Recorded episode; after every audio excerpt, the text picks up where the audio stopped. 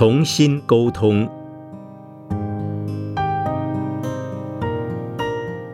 圣严法师著。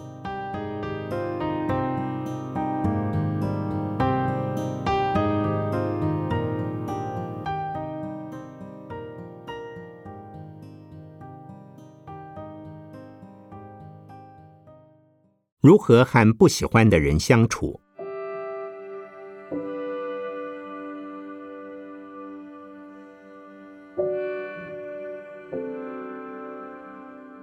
中国人常说的人缘，日本话称为人气。例如，有的明星在戏里的演出不一定很出色，但是他有某种特质，无形中会吸引许多影迷，很受大家欢迎。有的明星则没有这种特质，但他的戏演得好，歌唱得好，所以还是会有许多戏迷、歌迷支持他。这是因为他透过美妙的歌声、精湛的演技，或是他的看法、想法与大家结缘，所以大家都喜欢他。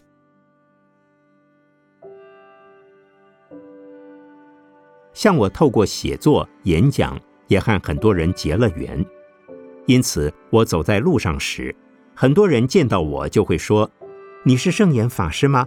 我看过你的书。”我虽然不是直接与读者面对面，而是间接透过书本做媒介，也算是与大家结缘。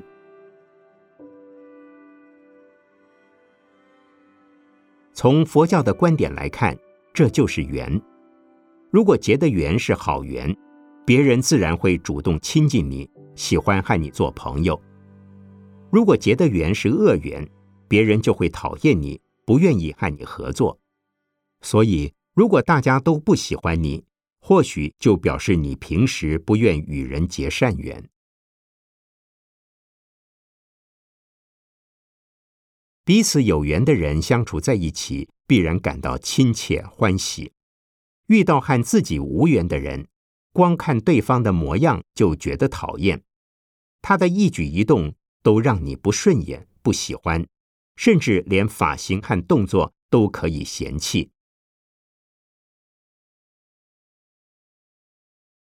其实问题并不一定出在对方身上，因为喜欢或讨厌是主观的感受，有些可能是你自己从小养成的观念，有些则可能是过去的经验在脑海里留下的印象。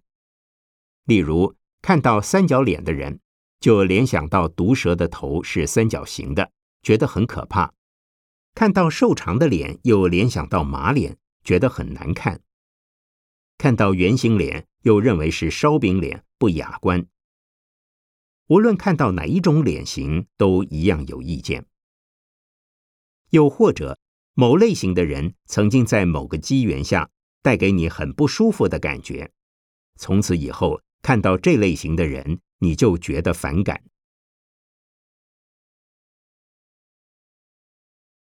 由此可见，喜欢或不喜欢。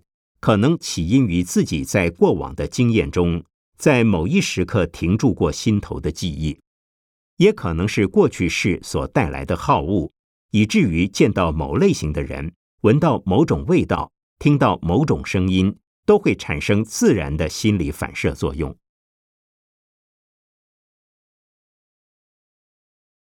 所以，如果某个人让你觉得很讨厌，可能是你过去世没有和他结善缘，或根本结的就是恶缘；也可能是你在这一生中没有意愿要与这类型的人结缘。但是你讨厌的人未必会真的对你造成不好的影响，那只是你主观意识在作祟，导致你排斥、不愿接触对方。如果对方也有同样的回应，就会造成互相敌对的局面。渐渐的，自己就变得没有人缘了。当我们遇到不喜欢的人时，不妨这么想：就是因为自己前世没有和对方结善缘，所以这一生他老是来烦你、整你，让你难过。但这些困扰可以让你有更多磨练的机会、成长的空间。你反而应该感谢他。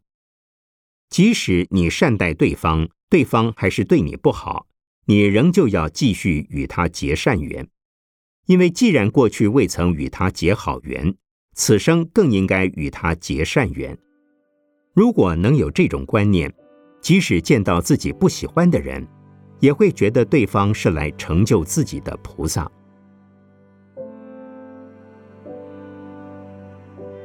所以，如果别人对你不好，你仍然要善待他；如果别人伤害你，你仍然要一本初衷的照顾他；如果别人欺负你，你应该要原谅他。这就是广结善缘。如此坚持下去，别人便会逐渐被你的态度所转变。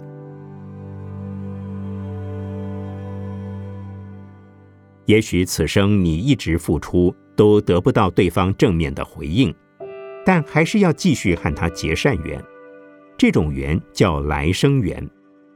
毕竟连草木、动物都有感情，更何况是人呢？只要心存善念，不断的付出，对方一定会转变。即使今生不转变，来生也会转变。所以，只要保持着与他人结来生缘的信念。便不会觉得和自己不喜欢的人相处是件苦差事了。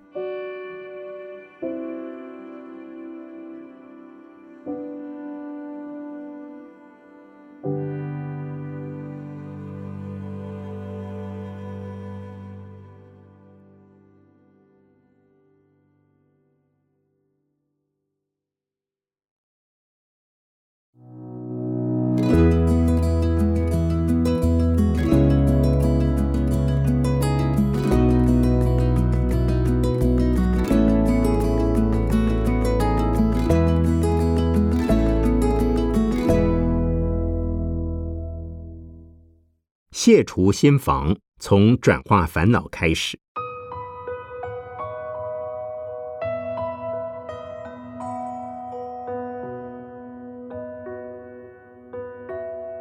现代房屋的铁窗与围墙越筑越高，越做越牢，人与人之间的心墙也跟着越筑越高。所谓的心墙，就是人与人之间的隔阂，以致彼此不能坦诚相待。这都是由每个人自己心中的烦恼所引起的。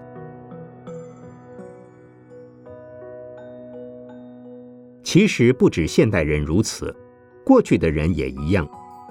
路不拾遗的时代在历史上很少出现过，人与人之间彼此以爱相待、以诚相交的时代也不多。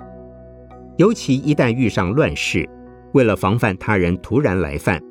大家更是会把自己的心保持在封闭的状态，更是会说：“害人之心不可有，防人之心不可无。”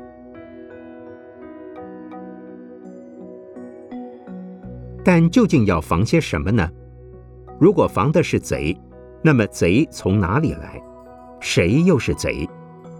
其实，贼的意思就是会侵犯你、让你蒙受损失的人。但如果真有这样的人存在，或许连家里的兄弟姐妹都有可能是贼，根本防不胜防。而且为了防范，人与人之间的距离一定会越来越远。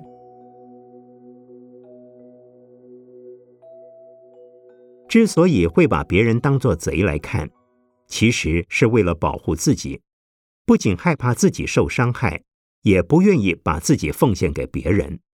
这是一种自私的态度，也是烦恼滋生的根源。所以，要把这一道道的心墙拆除，把内在的心贼消弭，让彼此坦诚相待，就必须从消除自己的烦恼着手。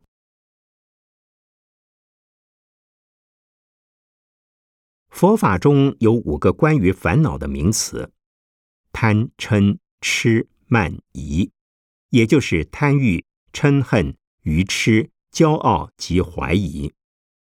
如果能少一分贪欲，就能多一分慈悲心；少一分嗔恨，就能多一分宽谅心；少一分愚痴，就能多一分智慧心；少一分骄傲，就能多一分谦虚心；少一分怀疑，就能多一分对别人的信任。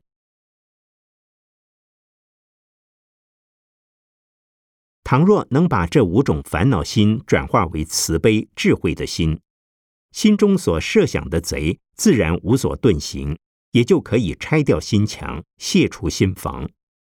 如此一来，人与人之间就会产生默契，形成共识，既不用担心自己会遭受排斥、受欺压，当然也不需要防贼了。我常说，人人都是好人，没有坏人，但是要对所有人都完全不设防是很困难的，因为要和陌生人产生默契并不容易。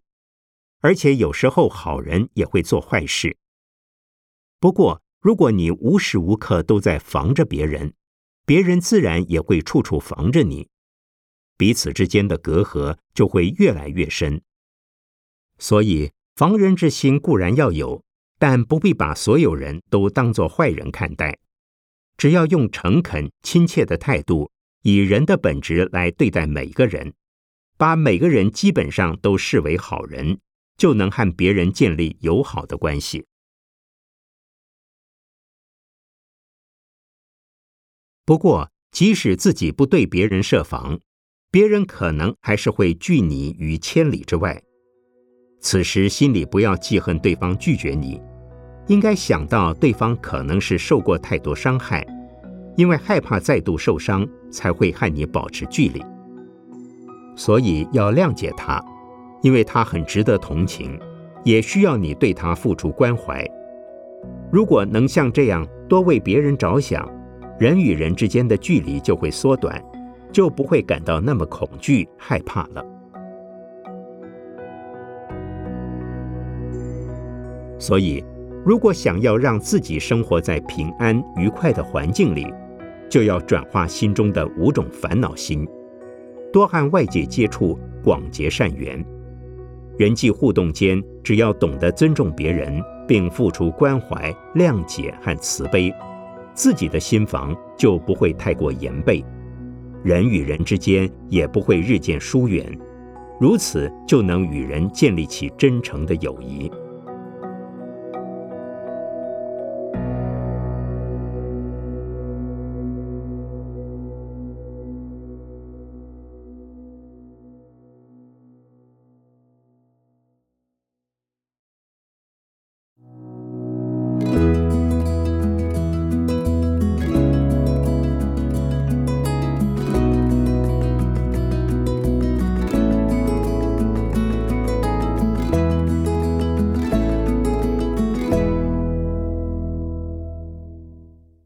别当狡猾的人。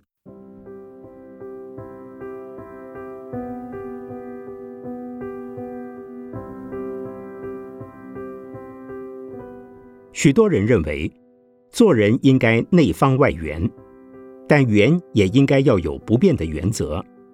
如果圆的没有原则、没有范围，就会变得狡猾。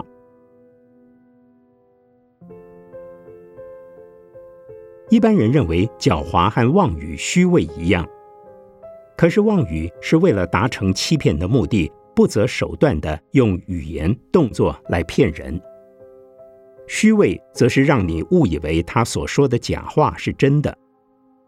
狡猾虽然让人感到模棱两可，难以明白他真正的用意，甚至因此受骗上当，可是他毕竟还有真的成分。所以，和妄语、虚伪还是有程度上的差别。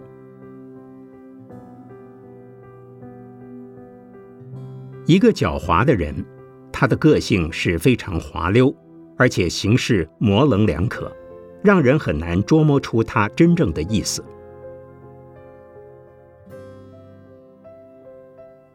和狡猾的人相处，常让人觉得头疼，因为他总是捉摸不定。当你问他意见时，他不见得会告诉你真正的想法。例如，你问他红的好还是黄的好，他会反问你：“你看呢？”如果你说是黄的，他大概也会说是黄的；如果你说是红的，他大概也会说是红的。所以，狡猾的人即使帮你出主意，也是揣摩着你的意思，顺着你的意思来说。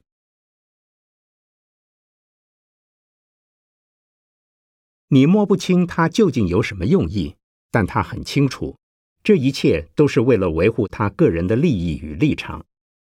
于是这样说那样说，样样都说得合乎你的心意，让你察觉不出他背后真正的目的。但是实质上的内容以及最后的结果，可能不但不是你要的，还会让你蒙受损失。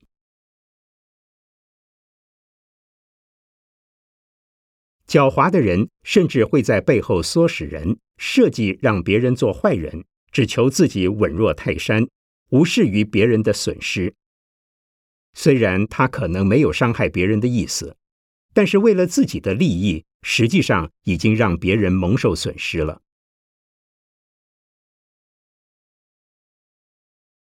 狡猾的人看起来很聪明，其实是小聪明、鬼聪明。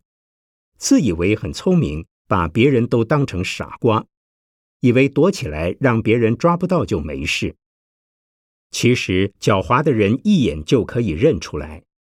例如，上海人称狡猾的人为“小滑头”，就是因为他们的性格滑溜溜的，从动作、语言上自然会流露出轻浮和不真实的感觉，让人一看就知道是假的。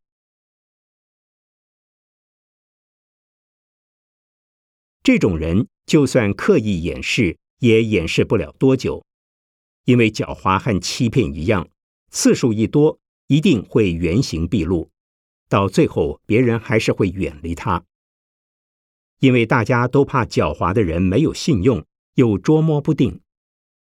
既然他是这么的不可靠，好事自然轮不到他，也没有人敢和他交朋友。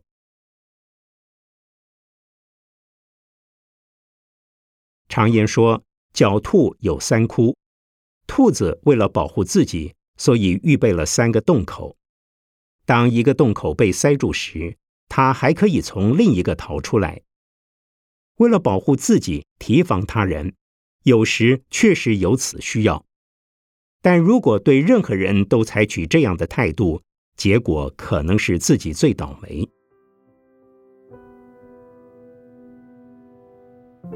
这就好比你有三个家，也对别人说到任何一个家都能够找到你，但结果三个地方都找不到，对方扑空几次以后，对你不再信任，从此以后就不会再找你了。原本是想保护自己，结果想伤害你的人固然伤害不到你，但是想要帮助你的人也无法帮助你了。到最后，甚至连朋友也会交不到，所以狡猾并不是一件好事。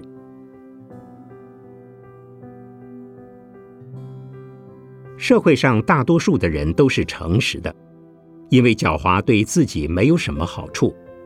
一旦狡猾成习惯，就会变成自己的性格，很容易让别人发现，最后便宜没有沾到，吃亏的还是自己。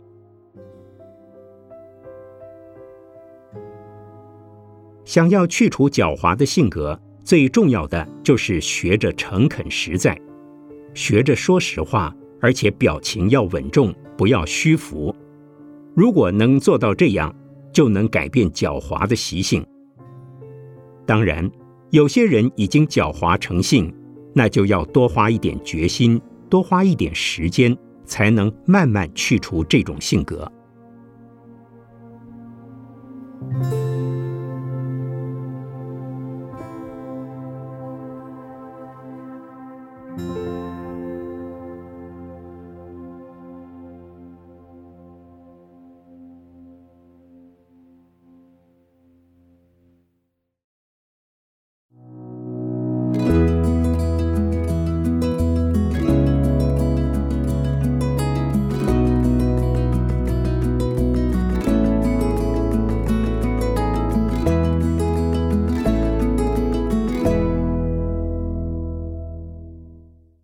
远离两面人。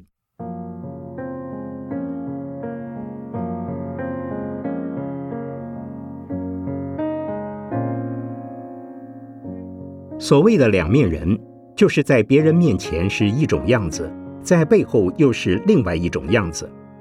例如，见面时打工作揖、称兄道弟，甚至亲热的叫对方叔叔、伯伯、奶奶，但背地里却批评、辱骂对方，这就是标准的两面人。他用虚伪的心来待人，是一种表演或假装出来的态度。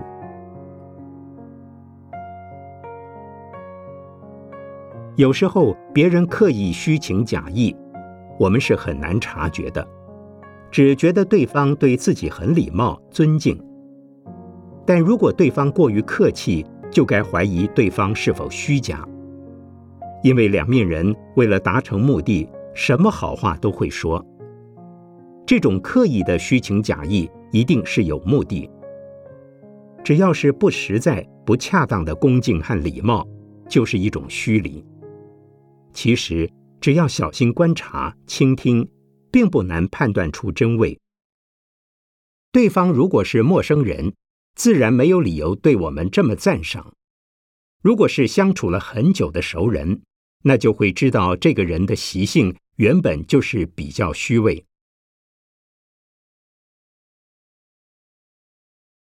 多年前，曾有一位先生带着他的母亲来看我。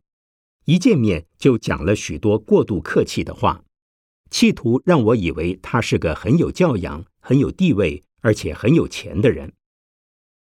但是他表现得实在太过分，客气的异常，让我警觉到这个人是否另有目的。于是开门见山的问他：“请问你们希望从我这里得到什么东西？”他一听，马上就知道找错人了。赶紧换了个神色，说：“对不起，我们没有要做什么。要不是他刻意的表现，我其实也不会怀疑他的身份，甚至怀疑两人的母子关系可能也是假的。”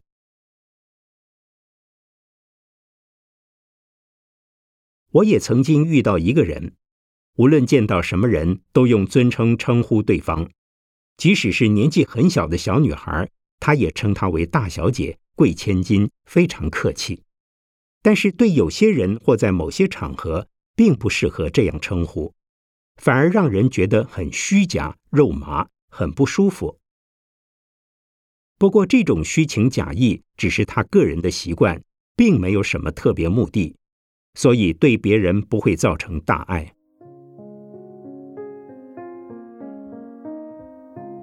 虽然不会对人造成大碍，但花言巧语、巧言令色，毕竟不是一个好习惯。应该试着多讲真话，多讲肺腑之言，尽量让自己讲出来的话和内心的想法一致。但人往往习惯虚伪以后就很难矫正，非得受到惨痛的教训时才会改正过来。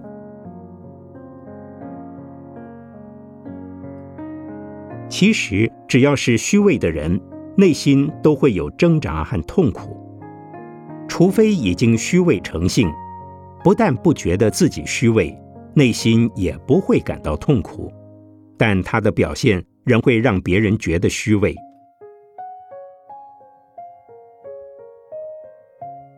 当我们面对虚伪的人，最好稍微保持一点距离，因为距离太近时，你可能会受到伤害。可能的话，也可以适时提醒他，不需要用这种表演性的态度语言，因为对我来说并没有用处。如果对方不听劝，那还是远离他吧。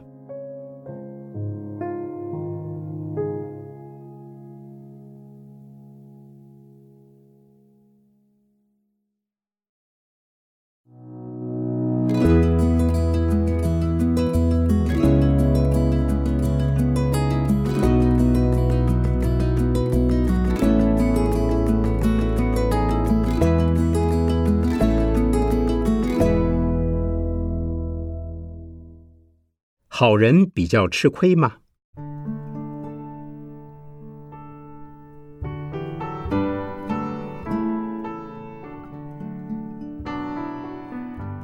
俗话说：“人善被人欺，马善被人骑。”意思是说，善良的人比较容易吃亏。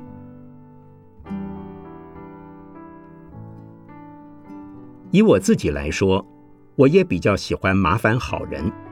在我周遭的人，不管是出家或在家的弟子，只要是比较愿意接受忠固、比较容易听懂我说话的人，我就会常常麻烦他们，请他们帮我做事。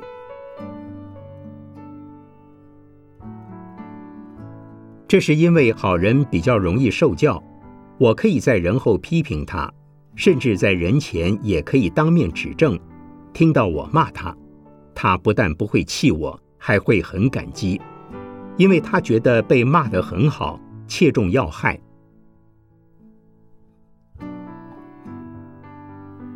例如，我曾经骂一对夫妇愚痴，骂完之后，他们立刻双双感激地说：“感谢师傅。”不过，在我不了解他们的状况之前，也不敢随便骂。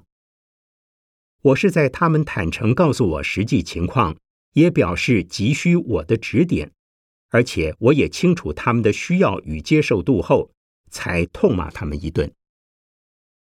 因为此时用软语劝慰已经没有用了，必须下猛药才能把他们骂醒。像这样的人，骂对他们是有用的。他们被骂过之后，人生开始有了转变。不再沉溺在痛苦中自怨自艾，但是像这样愿意受教的人是很难见到的。如果是比较不受教的人，就大不相同了。不但在人前不能指责他，就算单独和他谈话时也不能骂他，因为他不但不会接受意见，可能还会恨你一辈子。所以，我不但不能骂他，还要请求他。遇到这种人，我就要说好话，采取低姿势，常常要说对不起，他才会觉得师傅都已经认错了，我应该可怜师傅，就勉强接受他的意见吧。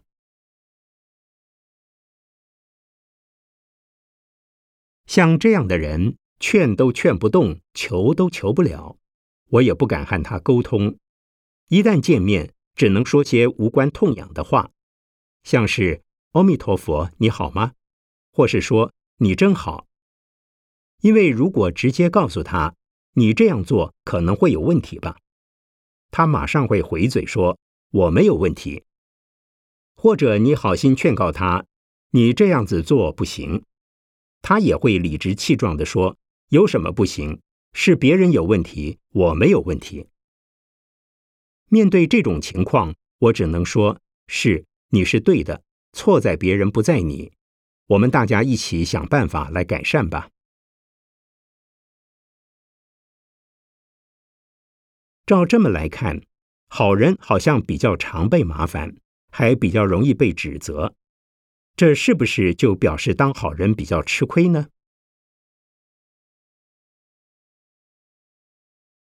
其实。不喜欢被麻烦、不接受指责的人，无法得到真正的利益，才是真正的吃亏。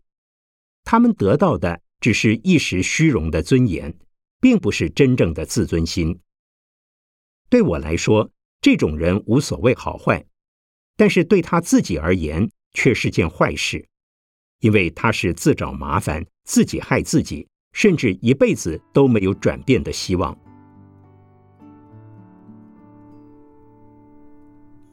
所以，如果你经常让别人一看就害怕，和别人讲话时，别人也不敢回你的嘴，那你就应该反省自己是否像个恶人。因为当别人都不敢和你接触，你就很难从别人那里得到正面的建议。相反的，如果你经常被别人欺负，也应该了了分明自己被欺负的原因。如果是莫名其妙的被欺负，或是不知道自己被欺负了，甚至连欺负你的人也不知道他在欺负你，那你就太愚蠢了。可是如果别人麻烦你，麻烦的有道理，而你自己也心甘情愿的付出，那可说就是一位菩萨行者了。